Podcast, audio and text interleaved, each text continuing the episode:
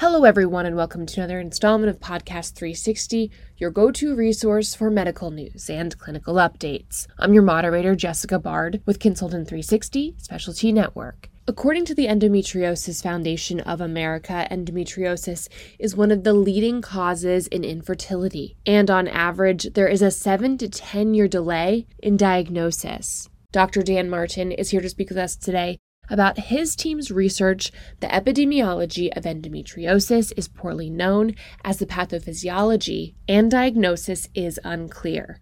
Dr. Martin has more than 50 years of experience in the study of endometriosis. He's the scientific and medical director of the Endometriosis Foundation of America and a professor emeritus at the University of Tennessee Health Science Center in Memphis, Tennessee. Thank you for joining us today, Dr. Martin. What are the gaps in the research of endometriosis?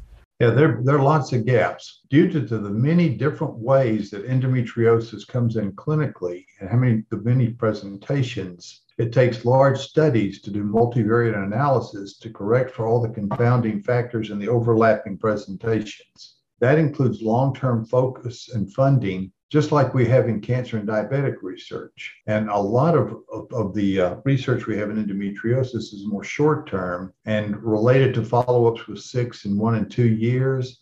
We probably need studies with seven and 10 or 15 years follow up to get a good idea of what the history is. It's difficult to study the natural history because we don't have ways to determine what's going on without doing surgery itself creates an inflammatory response and a stress response that may affect the natural history. Theoretically, although retrograde menstruation can explain the distribution of pelvic and abdominal endometriosis, it doesn't explain pulmonary or skin endometriosis or endometriosis in men. Venous dissemination and congenital Mullerian arrest can help explain those, but don't explain a lot of the things that retrograde menstruation explains. In addition, retrograde menstruation occurs in almost all women, so the normal clearance mechanisms and immune system are needed to have problems of control of the tissue that comes from this retrograde menstruation so that we don't get normal clearance and normal immune activity and the endometriosis can, can, can grow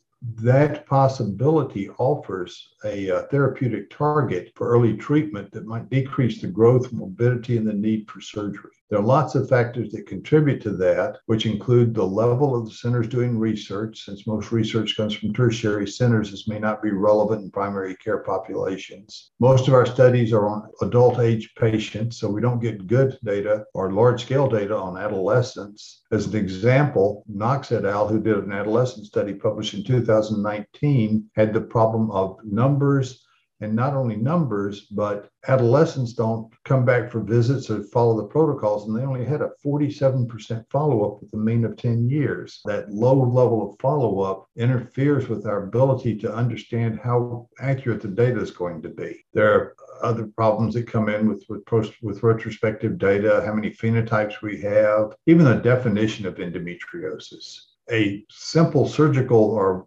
pathologic definition of endometrial-like glands and stroma is reasonable for clinical understanding, but it's not adequate for research. We have other markers such as fibrosis markers, stromal markers, epithelial markers, keratin markers, inflammatory markers, all sorts of markers that have to do with all the changes that go on with endometriosis.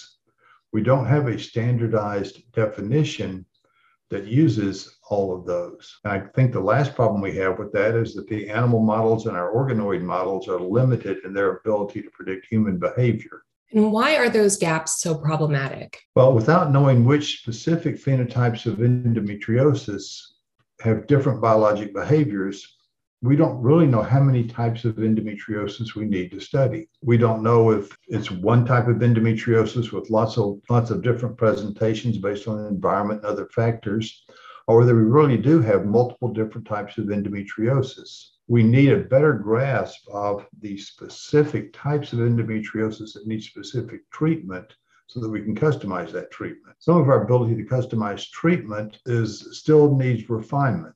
As an example of refinement, when I was in training, appendicitis was always treated with the surgery with the saying that you never let the sun set on an appendix. However, today we know that if we look at early appendicitis, it can be treated with antibiotics and doesn't always require surgery. If we know where a disease is in the natural course, it can be important in terms of determining how we're going to treat a patient. What's next for research on this topic?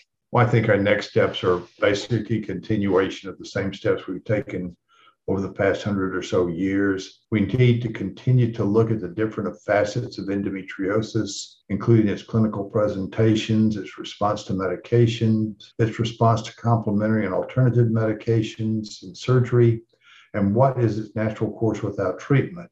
We've spent a lot of time in the past looking at surgical aspects and medical aspects of treating endometriosis after we've had a delay of six to 10 years before diagnosis. We need to spend more time looking at pain in its early phases. We need to spend more time, I think, getting away from the normalization of pain and how we treat the initial, how do we treat pain when it's initially presenting in a moment. Could you summarize the key take home messages from your research? Endometriosis is likely more than one disease, and we need more than one standardized definition and more than one or two standard treatments. Women need early proactive treatment and planning so that they can potentially limit the growth of endometriosis and avoid surgery. Is there anything else that you'd like to add today, Dr. Martin? Perhaps clinically, there are things that are more important than the epidemiology. This paper did not discuss the normalization of patients by pain. This did not discuss the normalization of pain by patients themselves, their friends, their parents, society in general, and, and their providers. Unless we reject that normalization of pain and understand that severe cramps are not normal, so that we use proactive treatment and planning, we don't have a chance of potentially decreasing the growth and severity of endometriosis and the mm-hmm. need for surgery. Data suggest that some surgery can be avoided by using a specific approach that looks at when patients are going to be seen and when different testing and treatment are going to be used. We can't wait six to 10 years to make a diagnosis. We need to, we, we need to have proactive treatment so that we can stop the cramps and potentially decrease surgery. On the other hand, even if that's a theoretical thing that doesn't work and proactive treatment does not decrease surgery, it is still the right thing to do for pain. We can't keep normalizing pain and putting people through pain just because they're women. Well said. Thank you very much for your research on this and for your time today. We really appreciate you being on the podcast. Thank you, Jessica. It's been a pleasure being with you today.